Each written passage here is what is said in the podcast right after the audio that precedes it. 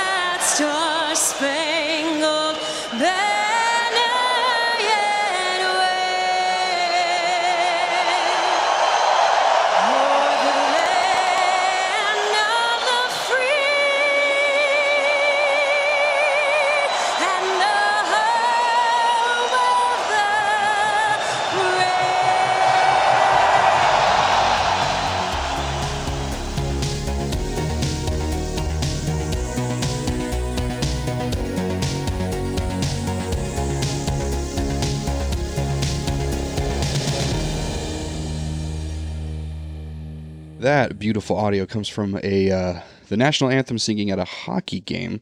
Don't know exactly which hockey game because well, I've never actually followed hockey ever. I couldn't name you more than what Dallas Stars, Detroit Red Wings. Uh, I think there's a team called the Penguins, which I'm not sure why, but there you go. Uh, that's about all I know.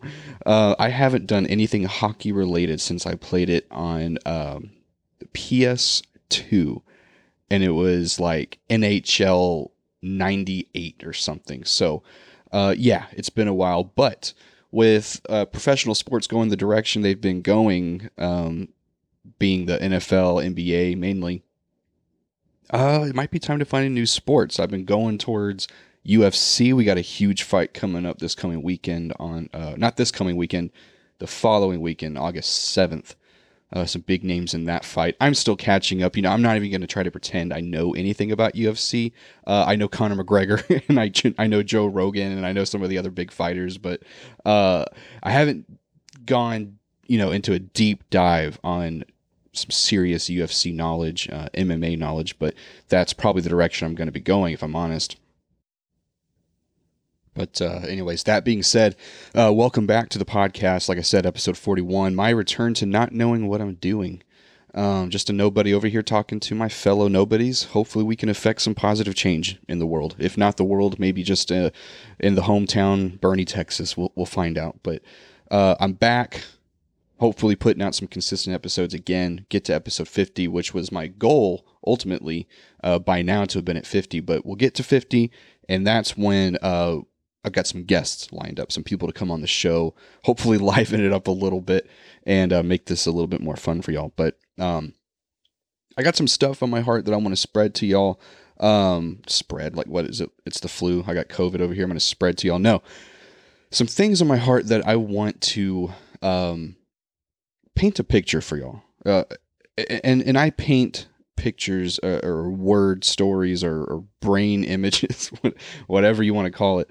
Um, I like to look at big picture stuff. I'm not the type to just well, I am. Oh, let me let me back up from that. I totally am the type to obsess and uh, overindulge and uh, overanalyze just the, the the smallest little topic, and and and and really deep dive too far. You know, like there's there's swimming in the ocean, there's there's diving, and then there's finding some trench and diving down there without a, a light on, and uh, you're gonna die.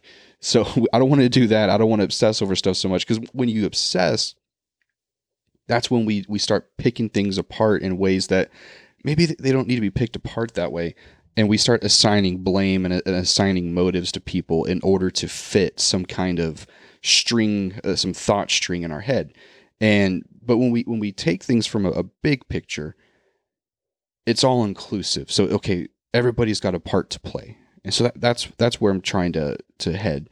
Uh, that's the direction I'm heading. Um, we're we're entering a time this year, 2021, where we're we're hearing talk of uh, lockdowns and mask mandates coming out again, and in some states, California mainly, uh, they're already happening, and we've got the vaccine out. Um, so just a quick catch up on that. Uh, with the vaccine rolled out, everybody was getting vaccinated. Biden's goal was 70% by what July 4th, I think. Uh, I think he got to 65% nationwide. Obviously, some states are uh, percentage wise more vaccinated than others. I live in Tex- Texas. We're about 50 50. And, uh, but now we got this Delta variant coming out. So now Biden is weighing uh, trying to impose mask mandates. They're already encouraging states to impose mask mandates. Some states are complying, others are not. Uh, most notably, obviously, Florida, Ron DeSantis, Governor DeSantis, has uh, said that he will not be imposing statewide mandates, leaving it up to local municipalities and, and districts to decide how they want to do it in businesses. And, and uh, without getting too far into the weeds on the whole COVID and masks thing, um, this is what I've been saying all along. This is why small government works. You know, you don't, if, if it's a good idea, it should not take the federal government telling the rest of us what to do. If it's a good idea, make your case. The American people are smart and, and honestly self serving, greedy, selfish enough to make the right decision for what makes sense on an individual level. Does that, does that make sense? You know, I feel like sometimes I, I say these things and there's just so much, it makes so much sense in my head, but then I say it out loud and it's like, but there are people who disagree with that. There are people who disagree with freedom. And, and, and that is where I'm heading today is freedom. Um, not Merc of freedom, but bear with me, we'll get there. Um, but freedom, politically speaking, and, and socially speaking, there are people now who say freedom is not as important as the collective well being um, what's best for society, air quotes, as a whole, collective, air quotes. Um, those are those are. I'm not going to call them dog whistles because it it sounds like such a pseudo intellectual BS phrase, but it's it definitely tells you where the mindset is coming from. Collective, um, social uh, the the benefit of society as a whole, um, the the the work workforce, the working man rising up, all those thoughts, it, it, it, reaches back to Marxism, communism, socialism, where it sounds great. You know, I'm not arguing that it doesn't sound good. It sounds awesome when if you, and again, taking it back from nationwide to local, it sounds great and it, it works on a local level when you got a, a community that comes together and says, hey, as a community, we're going to do these things to improve our community. That can work when you have a community of like minded individuals. But when you're talking about a massive nation, massive economy, massive resources, and massive diversity, diversity of thought, diversity of, of uh, intellect, diversity of origin, diversity of ethnicities and belief systems and everything, religions, lack of religion. You you can't just do sweeping mandates and not expect to piss off large chunks of that diverse group, which is why local power makes more sense. Um, but back to freedom. So we're, we're, we're getting back into mask mandates. We're getting back into lockdowns and things like that. So what are we going to do? My argument is masks, COVID, all that, that is not the issue. That is, excuse me, that is the red meat that's been put in front of us. And now I don't think necessarily that there's this giant, or not even giant, but mysterious, hidden in the shadows cabal of billionaires and millionaires who are trying to dominate the world. I don't believe it's that um, dramatic. I don't think it's that secret. They're telling you who they are. We've talked about World Economic Forum. We've talked about Great Reset. We've talked about that stuff, so I'm not going to go tinfoil hat on you today. But they're out in the open. They're telling you exactly who they are. The people who want to affect change on a global scale, affect uh, political change, policy change, social change, economic change, all of these things that COVID has now uh, brought back into question as far as what works democracy, authoritarianism, socialism. What direction are we going to head? A hybrid of the of the three, maybe. Uh, that's what I could see, honestly. But they're not being secret about it. And so the fact that they're not being quiet about what their goals are, and they, I, I hate using um, generic pronouns like that, but they being the people, progressives. We've talked about progressivism, right? Uh, people who who decide, okay, capitalism is a great engine, but what is it leading us toward? Not more capitalism. It's going to hopefully lead us to a social, uh, socialistic type utopia, um, which again sounds great when you look at the stated intent. Uh, but what, what always ends up happening is in order to affect that level of change, you've got to give up every ounce of freedom to the people who are pulling the levers and moving the gears of that engine. And by the end of it, by the time we've reached this socialist utopia, uh, there's no more freedom of thought. There's no more freedom of speech. There's no more free elections. It's just pure democracy where, I mean, really through technology, they could be doing whatever they want. Um, once we reach that point and you realize what this lack of freedom has, has cost you uh, on an individual level, it's too late because all the power has been given up. And that's where you end up seeing revolutions and violence uh, ultimately because there's no other alternative. Right now, we're still in a in a position where I have a voice and I can use my voice to hopefully affect some kind of change across the world, um, or at least to the four and a half people listening. I don't know where the half came from, but it's there. Thanks for being there, half. uh, anyways, that was stupid. Um, masks, COVID, all that stuff. It's red meat. That's what's thrown in front of us. We're fighting and bickering over it. Um, vaccinated versus unvaccinated. Uh, January 6th, air quotes, insurrection versus summer of 2020, uh, Black Lives Matter, BLM, Antifa rioting, all that stuff. We're fighting and we're bickering over this crap. And all it is is bait. It's a distraction. It's static. Uh, I heard that phrase recently static. And we've got to see f- through the fog, see through the mist to what, what is the real fight? What is the real struggle? What are we really arguing over? My opinion is what we're really fighting over is freedom, individual freedom. As a nation, sure, maybe we're free. As a collective, we're free. But as an individual, as as as somebody who has opinions and has thoughts and ideas and uh, theologies and philosophies and these different things that that all of us innately have, whether we've uh, published that or made it public or uh, even even really thought about what we believe. We believe in something, and it's important to to to re- to figure out what that is, and, and that's really what this podcast is for me. Uh, is is to have a record of what do I believe and what is my thought press- process. How do I get there? Um, I think that's something we all need to, I guess, take upon ourselves to decide what do I believe. Um, but what we're seeing uh, at the the G7 summit, uh, G7, is that right? That doesn't sound right. I need more coffee. But we're we're gonna call it the G7. Maybe it's G8. I don't know. G13. But Biden went and met with all the the world leaders that are members of the G13.5, and one of the things he brought up, which he brought up previously, I believe, right after the election, same exact phrasing. Go figure.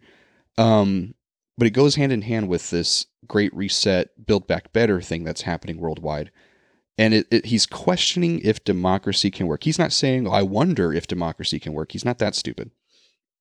No, he's saying we are in this point in time where we are we are having to dis, to discover, to figure out does democracy work over authoritarianism?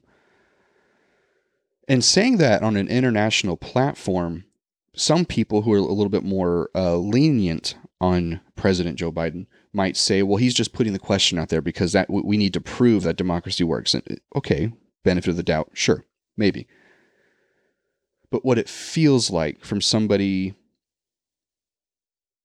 I don't necessarily believes he loves America the way I love America, the way um, America traditionally has been loved. You know, land of the free, home of the brave. We, we love our country, patriotism, seeing the flag wave. I don't see that in him, which leads me to believe that bringing up that question, you know, if I were to bring that up in a speech, it'd be like we're we're at a point in time where we got to we- we're being you know democracy is being tested uh, can it really work better than authoritarianism I would cut off any speech right there and be like obviously a democratic republic constitutional based republic like the united states is the best way.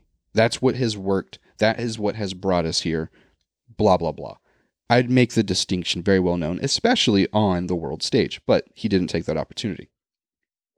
So that's the struggle we find ourselves in. It's not to prove if freedom works, because freedom works.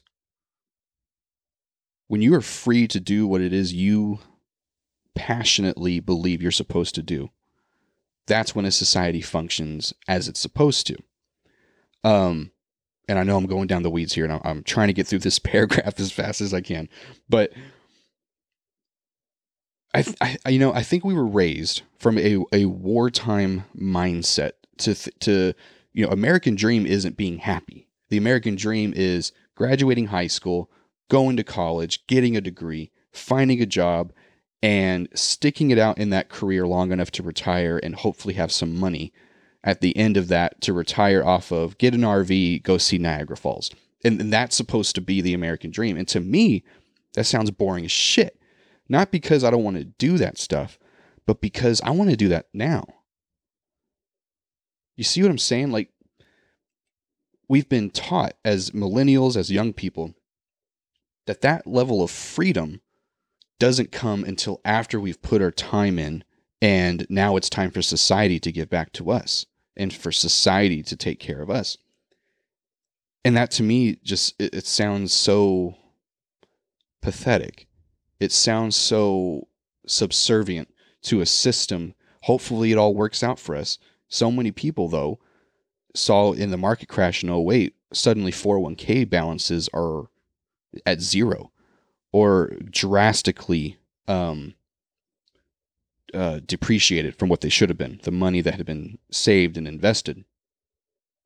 And so, all these things, I, I, I'm realizing that the definition of freedom that I've had in my head is is not what I really believe it's supposed to be.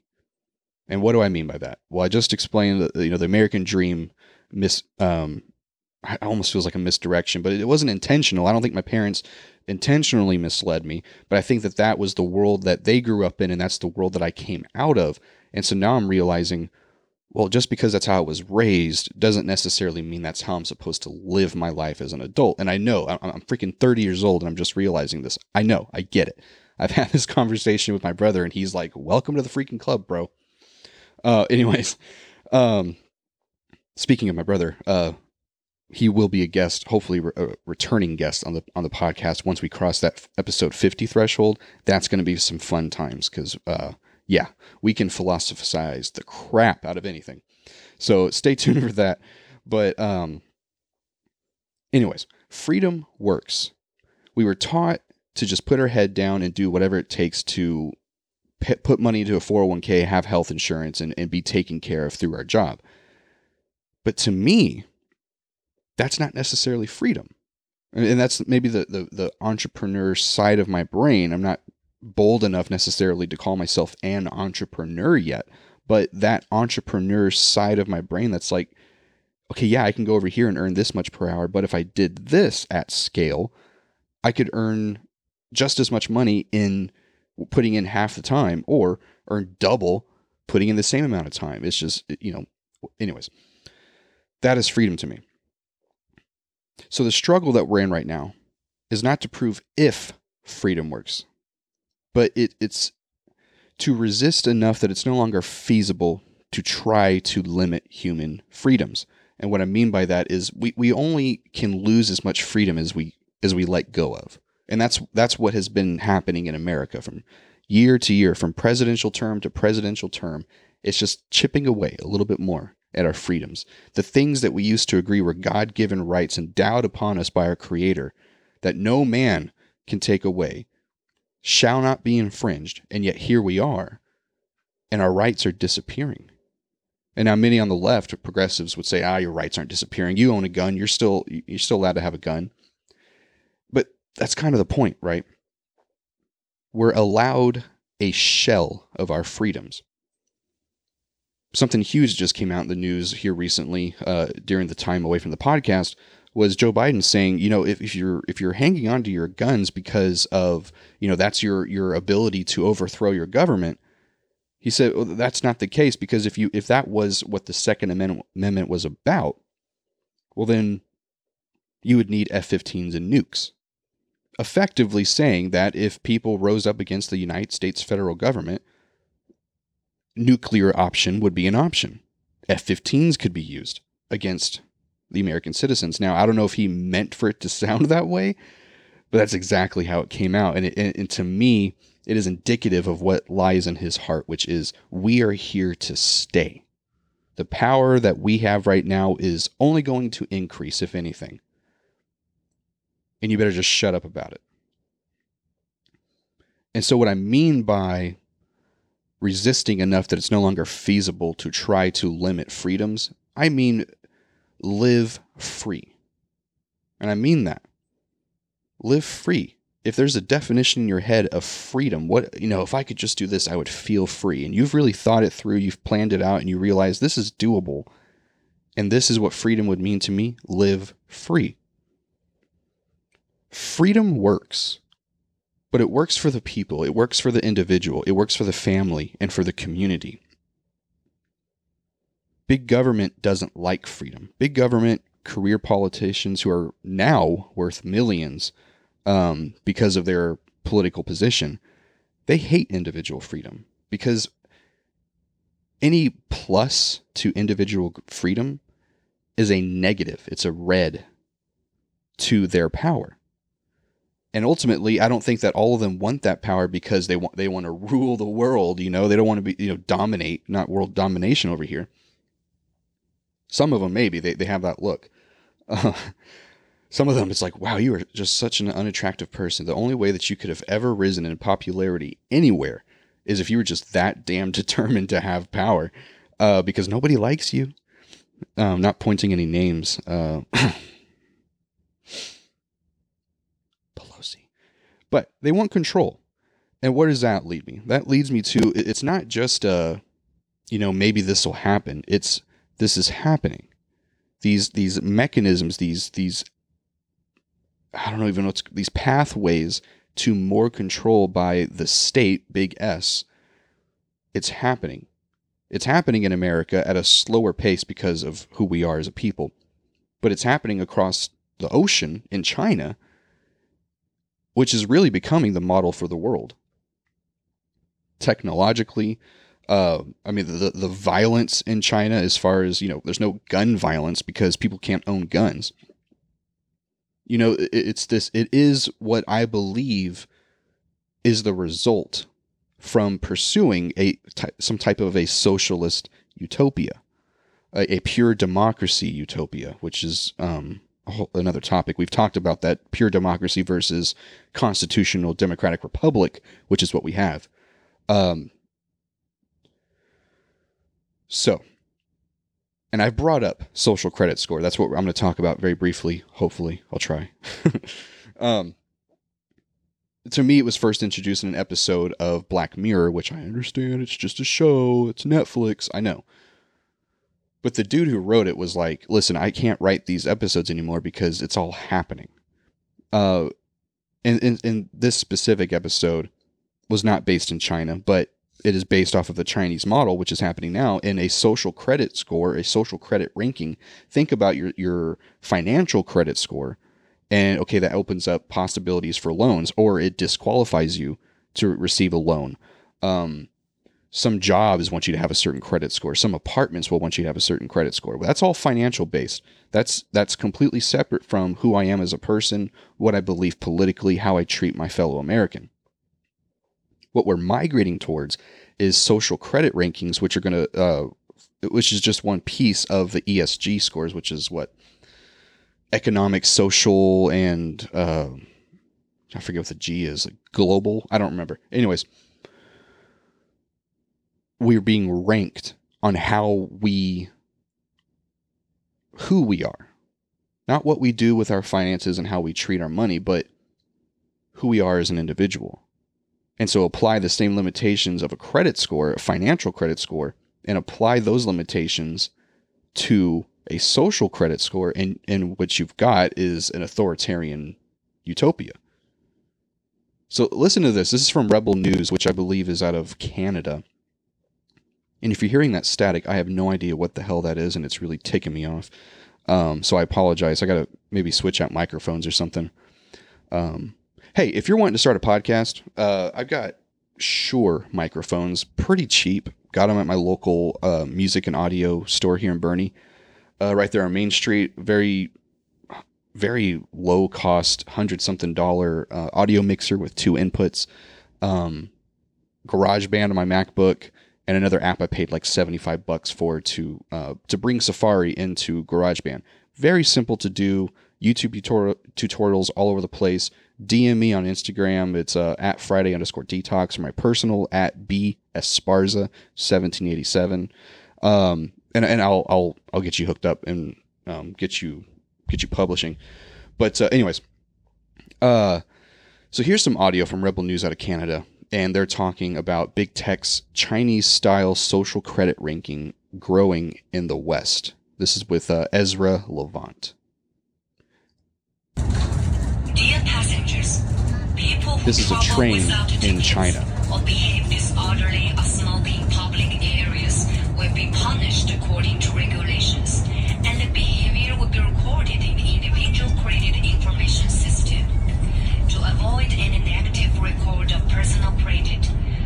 follow the relevant regulations and help with the orders on the train and at the station. So I could totally see this being like kind of a spoof. I saw some, uh, some the other day where somebody had hacked into the uh, the audio on a train or something. But this is is what it's moving towards. So whether this is 100% accurate for right now, or if it's just kind of mocking where things are heading, this is where things are heading. It's already been put into place in China. Uh, they've already got the social credit scores. They've already got the limited internet um, through Google. Thank thank you Google for providing China Google, and the limited spreading of information and free thought. That that's where we're heading. And so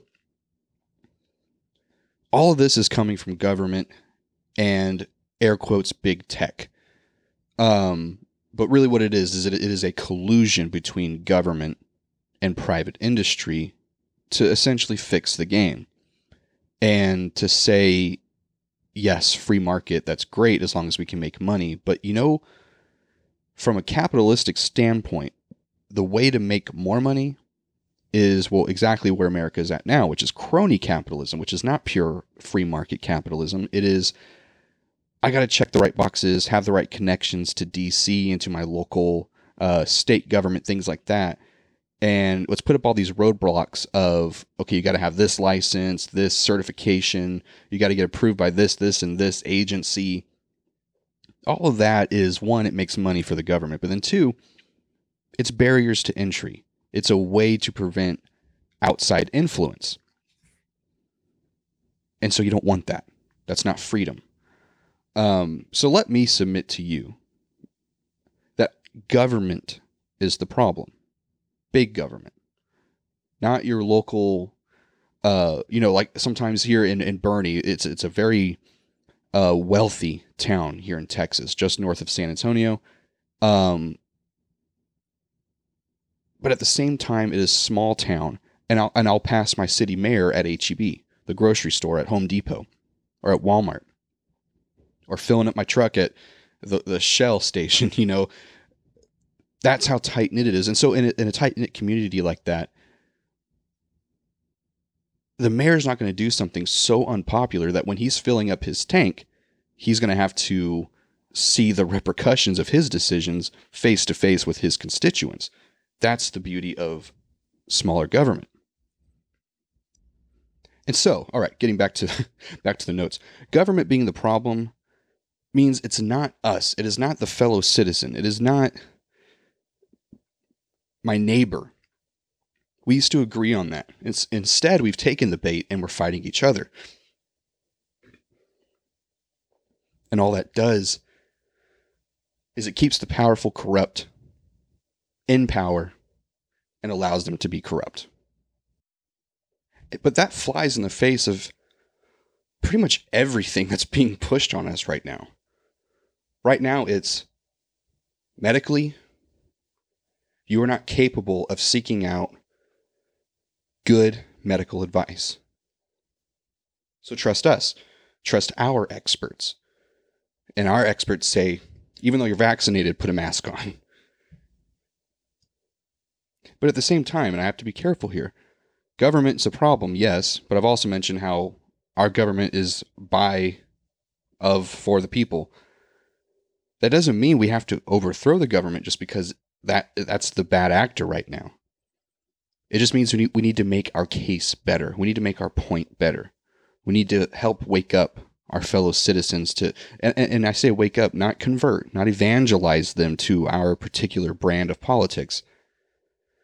I mean, trigger that that intellectual curiosity in people and in our kids, teaching our kids how to think, not what to think. Question everything. Even what the so called experts say, the experts that have been flip flopping on every major issue of our modern time. And we're seeing the effects of that. We're seeing parents uh, really rising up and taking back power from school boards who are trying to mask up their kids. Um, freedom is waking up. To me, that's the news of the day. Where there's government overreach, there are freedom loving humans waking up and demanding an end to the fear mongering, the race baiting, the media corruption. It's happening all over the world. You don't see it necessarily on CNN and whatnot because they don't want to show that. They want to show people falling in line, listening to the experts that come on CNN and MSNBC and and you know, fall in line like good little children. But that brings me to my ultimate point. And that is what, what I've talked about. I talked about it in episode 40 humbling ourselves. That is my goal with the podcast, um, even further defined. Not to evangelize, but to wake up my own side, air quotes, side, to our own mess, our own filth, our own pride. The things that keep us from truly connecting with our fellow American in a way where we could stumble across the, the right ideas, the right philosophies, the right political uh, incentives, and things like that. We're not discussing what the correct way to do things is because we're so busy defending our own stance and position and opinions. We have to humble our hearts and remember how to love our enemies. We've forgotten how to love thy neighbor. Instead, it's beat thy neighbor in a Twitter war convert thy neighbor to your personal brand of faith or politics. But ju- you know, if we're people of faith, which that that is the people I'm speaking to right now. If we're people of faith, we have to remember to remove the stick from our own eye first and lead by example. Not with a megaphone, not with loud speeches, not with viral videos on social media but with action, daily action in our daily lives. And by faith, because it's by faith. That's the point. Faith is humbling. Faith is acknowledging I don't have the tools to control this situation. And it is by faith so that none of us can boast about what we've done. That's the point. We are the decision makers in this world. We decide who goes to Washington, D.C.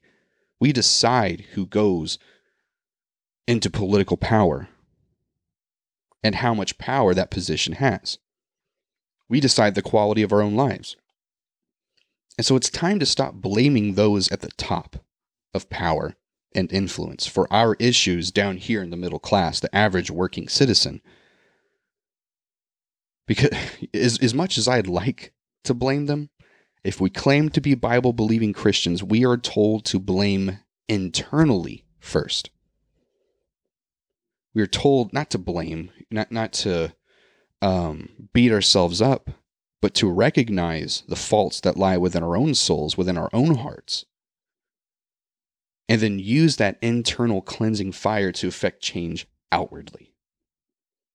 But I mean, no matter how you visualize it, we are instructed to start first with the speck in our own eyes. And I remember learning growing up that that, that word in the ancient, the original Hebrew, uh, that, that has been translated to speck is actually more like a stick, like a two by four, like a, a beam of wood. Remove that obvious issue going on in your own life before climbing up on your high horse and trying to tell other people how to live their lives. And and we're we're so quick to decide, I got it figured out. As insecure and as unsure and as backwards as we know our lives are at times. I mean that, that's like that's like going to some commercial financial advice place and finding out that the dude telling you how to invest your money is, you know, thousands of dollars in debt and hasn't earned a single penny on E Trade. you know, it's like, no, dude, I think you need to figure out your own crap before you start trying to give other people advice. Or, or we've all been in this situation. Um, somebody who's been through multiple divorces or is going through a new boyfriend or girlfriend every other week, and then they try to give relationship and advice, and it's like, you know, I don't even think you should figure out yourself first. I think you need to seek advice from somebody who's actually good at what they're doing. Um, but that brings me back to freedom. And this is where I, I'm I'm deviating, and and I'll get super detailed about this on another episode. But this transition in my brain from political, America, um, eagle screeching in the background freedom to spiritual freedom. Because really, what I'm discovering in my own life is that my desire to be free, to do these things, to be financially free or politically free or socially free or, or whatever, um, it only increases the more I focus on my spiritual freedom.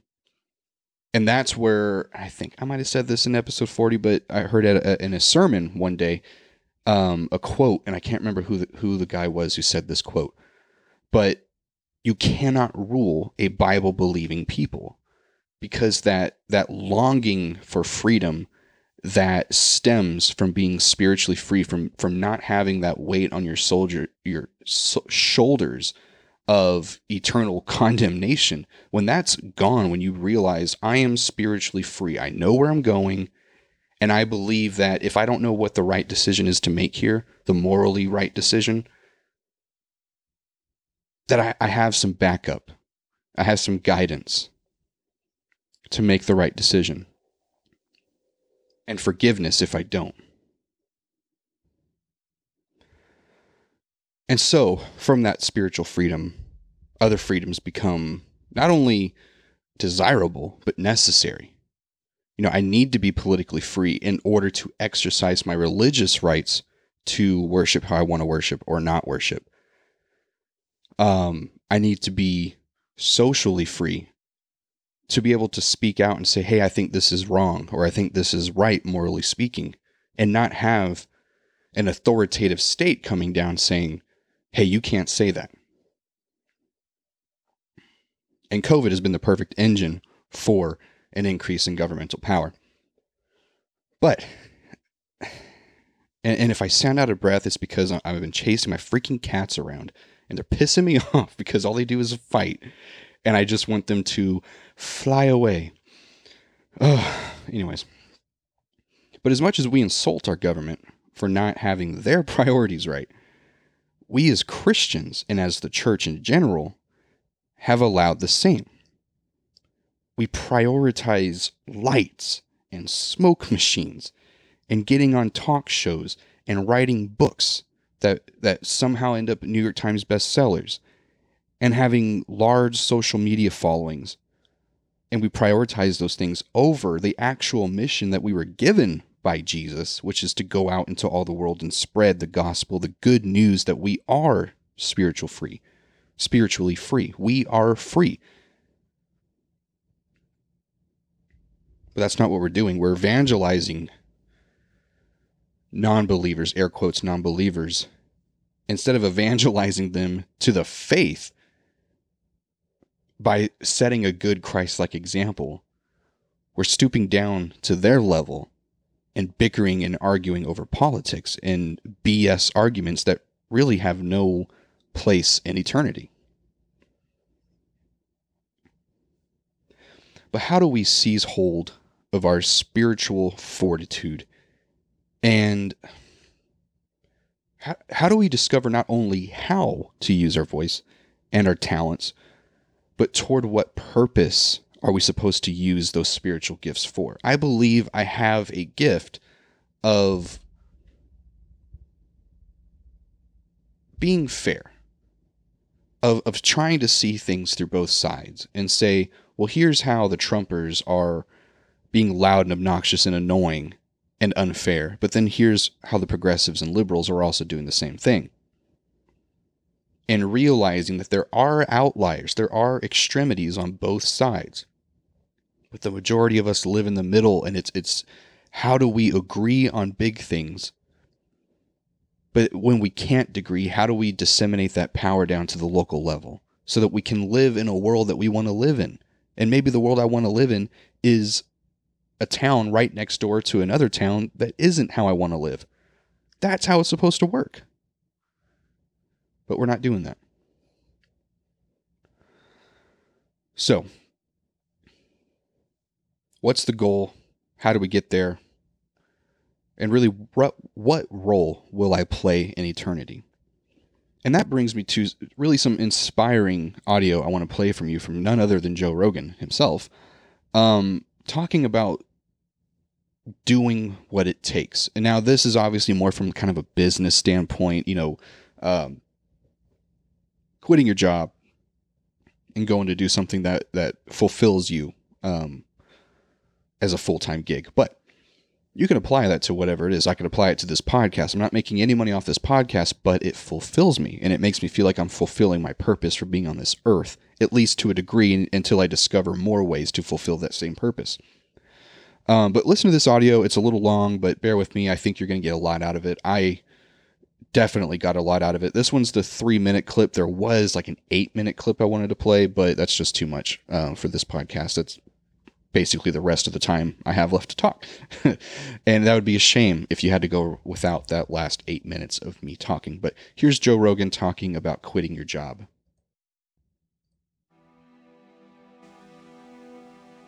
Most men live lives of quiet desperation. It's one of my favorite quotes ever because it's true.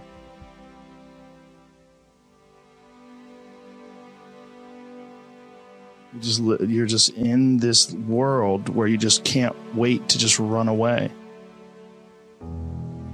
But I think one of the reasons why these people have this deep-seated anger and resentment is there's a bunch of people out there that have these lives that are deeply unsatisfying because I think there are so many people that are working all day long doing something that is deeply unsatisfying and and almost painful to them yeah, soul killing. soul killing. They're stuck in traffic all day, and then they're stuck in a cubicle after that.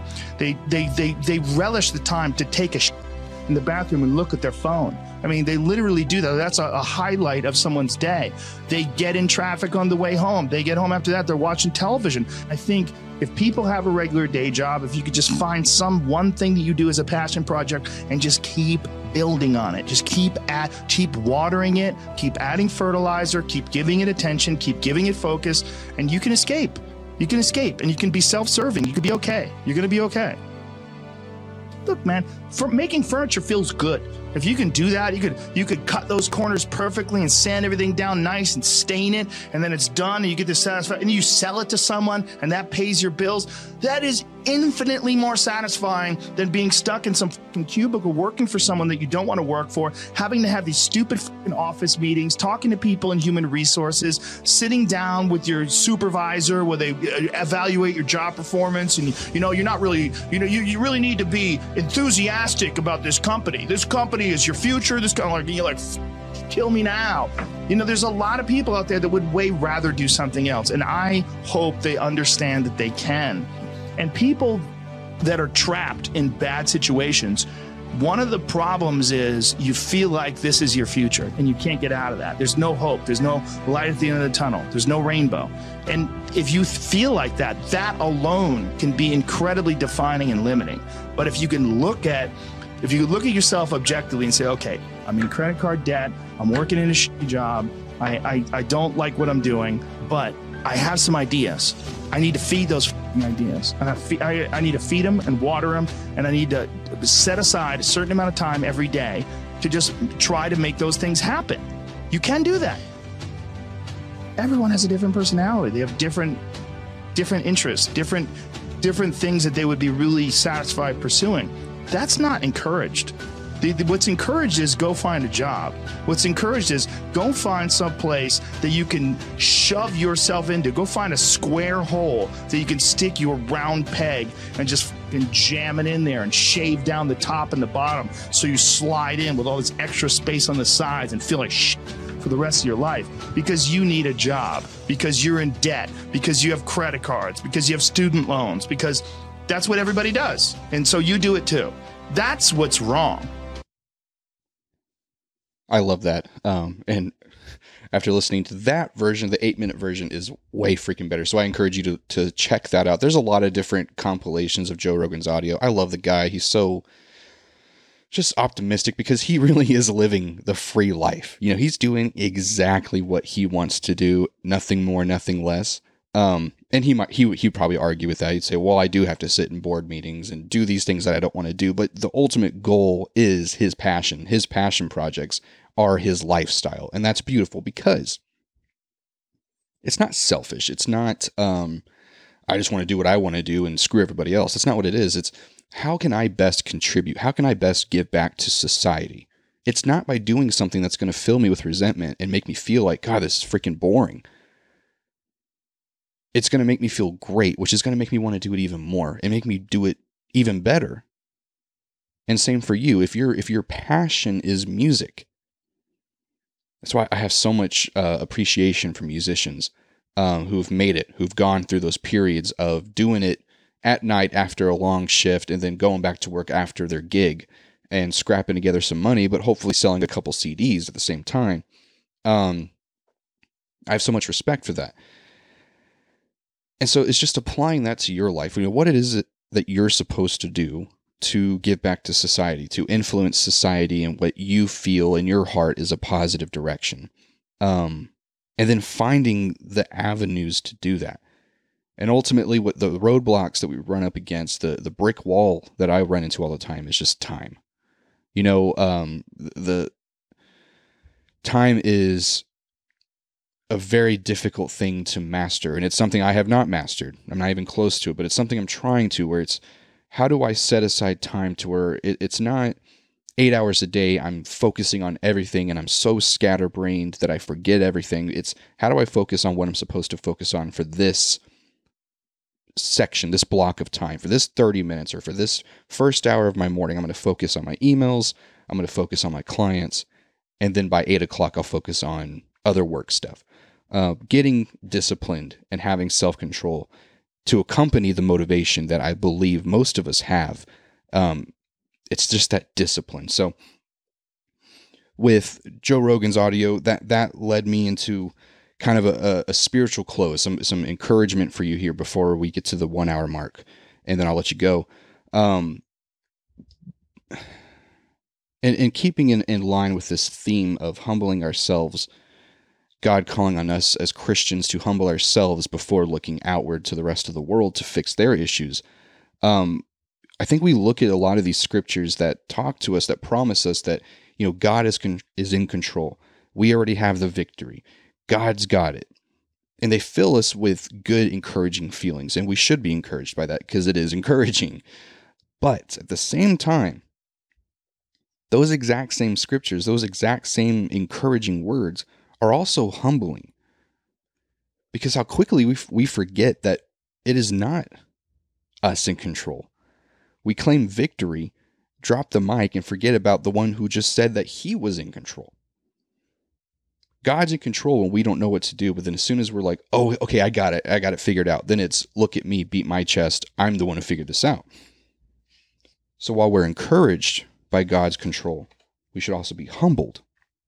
And bringing that back to the political realm, keeping in line with spiritual freedom, but also political freedom, the other freedoms that come in line with that, it's no wonder that there are so many in our world right now who are romanticizing this idea of burn it all down, start over. It's done. It's corrupt. It's it's broken. This broken thing needs to be taken down, and we need to rebuild the way that we're supposed to build back better. And I've been saying this for a while. It's something that's been on my heart for a while, and, and I feel like I finally found words, or I was given words to to say it out loud. But this hatred of America, our values, our traditions, and our institutions, the things that America has always kind of been as far as how we look at our fellow man, how we treat our fellow American, the sudden hatred of it, it feels to me like nothing more than like a coping mechanism, like an admission of defeat, and ultimately a lack of hope. It's it's a, a white flag, this surrender. And it's coming from a group of people not living according to the values that make us free. But more importantly, those values keep us free. Now, freedom is a renewable resource, but it has to be constantly fed and watered and cared for and looked after like a small child. It'll wander, it'll do things it's not supposed to do. But like parents, our devotion has to be not to the to the child's momentary happiness, but to far-reaching long-term freedom. And if we we apply that to our political philosophies and, and how we approach policy, long term always has to be our focus. Because if you're not focusing on the long term, you're just focusing on the short term, well, then you're giving power to politicians to fix a short term problem, but not thinking about how that same power now and precedent of use of that power can be abused and misused, mishandled in the future, long term speaking. So, in closing, for real this time, how do we square our personal ambition with following God's plan for our lives? I'll ask it again, and then I'll give you what I believe to be the answer. So, how do we square our personal ambition with following God's plan for our lives? And I think the answer lies in another question Do you believe that God loves you as an individual, apart from his love for us as a creation? As an, on an individual level, do you believe that God loves you and wants the best for you? If you don't, that's a, that's another hurdle to to overcome. Um, spiritually speaking, uh, obviously speaking to people who have a belief or, or faith in God. But if you believe that God loves you, why would you believe that He would throw something your direction that you couldn't handle? Or why would He, just like me with this podcast or me with social media, I'm so terrified of getting in front of a camera and I, am oftentimes very unsure of myself when I'm speaking fact. Um, but why would God put this longing on my heart for these things if He wasn't going to equip me to do them? Because I do believe He loves me. I do believe God loves us. I believe He loves you as an individual, as who you are. You were created on purpose to be who you are. And so that brings me to the close. What are you going to do? How do you think the world should be? And what are you going to do to do your part to push it in that direction? It could be diametrically opposed to how I believe the world should function. But I still think that you should pursue it 100% with every bit of your heart.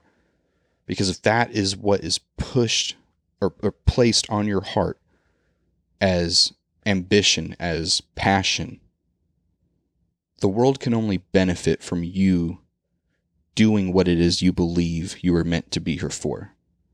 And that'll contribute to the balance of ideas, of back and forth, of experimentation.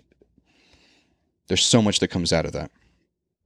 So my prayer for you and for all of us is that we'll get to this to the end of this race called life and we'll be able to say thank God it was all worth it. I pray that our eyes will be blessed to witness the fulfillment of these things that we we, we preach about and we speak about and we believe in and we pray for. Because I'm realizing that our God, that God loves a dramatic entrance. He loves to let it get down to the wire. And I think to, to give his kids an opportunity to stay true and, and to, to feel that our faith is being tested and that we overcame. To give us that moment of, you know, maybe this is all going to be for nothing. We see it all the times in movies. That it's an idea that these filmmakers who write these scripts know is going to resonate with people's heads and people's hearts is this this belief that or this hope that if we got to that situation of where a decision A is death, decision B is life, and no matter how hard decision B is, that we would take that road because that's what's going to ultimately be the best. And if it doesn't work out that way, then life isn't worth living, anyways. That's, that's a, that's a dramatic example, but I think that God wants us to have that feeling of maybe it's all going to be for nothing, but I'm going to fight anyways because this faith is all we have. And and personally speaking, I won't speak for you, but faith is the hill that I want to die on. I want to exercise my faith on a daily basis and see what happens. And I can't think of a better hill to die on, really, because ultimately it's gonna it's gonna prove you know if I, what I believe in is is worth believing in, or if it's a pile of crap. And uh, Jordan Peterson said it. I heard a video the other day. There's the belief that truth will out, and that even if the truth ends with an unfavorable outcome, it is still better than whatever the outcome would have been apart from truth. So that's what I'll leave you with. Uh, I encourage you to um, take time to think, take time to pray, put yourself in those quiet positions, those quiet places where maybe God can speak to you. Maybe God can impart a little bit of wisdom on you or, you know, give you some peace about a, a decision or a situation. And uh, whether it's meditation or however you do it, yoga, working out, shooting, uh, hiking, whatever it is that, that allows you to escape your everyday stressors and allow God to come in and maybe do nothing, maybe just sit there with you in silence. I think you'll be amazed from the peace that comes from just that simple act. So, do with that what you will, but no matter what you do, no matter what you're um, entertaining yourself with or engaging with other people, be kind to one another, be compassionate. Remember that a day in somebody else's shoes may look completely different than what your life looks like. And everybody's got their own issues to deal with. And it's not up to us to either fix them or tell them to get over it. It's, it's up to us to be examples of how to live by faith. So do with that what you will. I will hopefully be back next week for another episode, episode 42. We're going to get to 50 and then we're going to get some people on the show and we're going to start talking. If you would like to be on the show, if you got a story to tell or you got a passion that you want to share with us, let me know. Again, DM me. Uh, the, the podcast on Instagram is at Friday underscore underscore detox. At Friday underscore detox. My personal is at B Esparza 1787. DM me on Instagram. That's about all I do right now. And uh, we'll get you on the show and, and we'll spread some positivity. So take care. Have a good weekend. Be safe. And uh, we'll see you back here next week.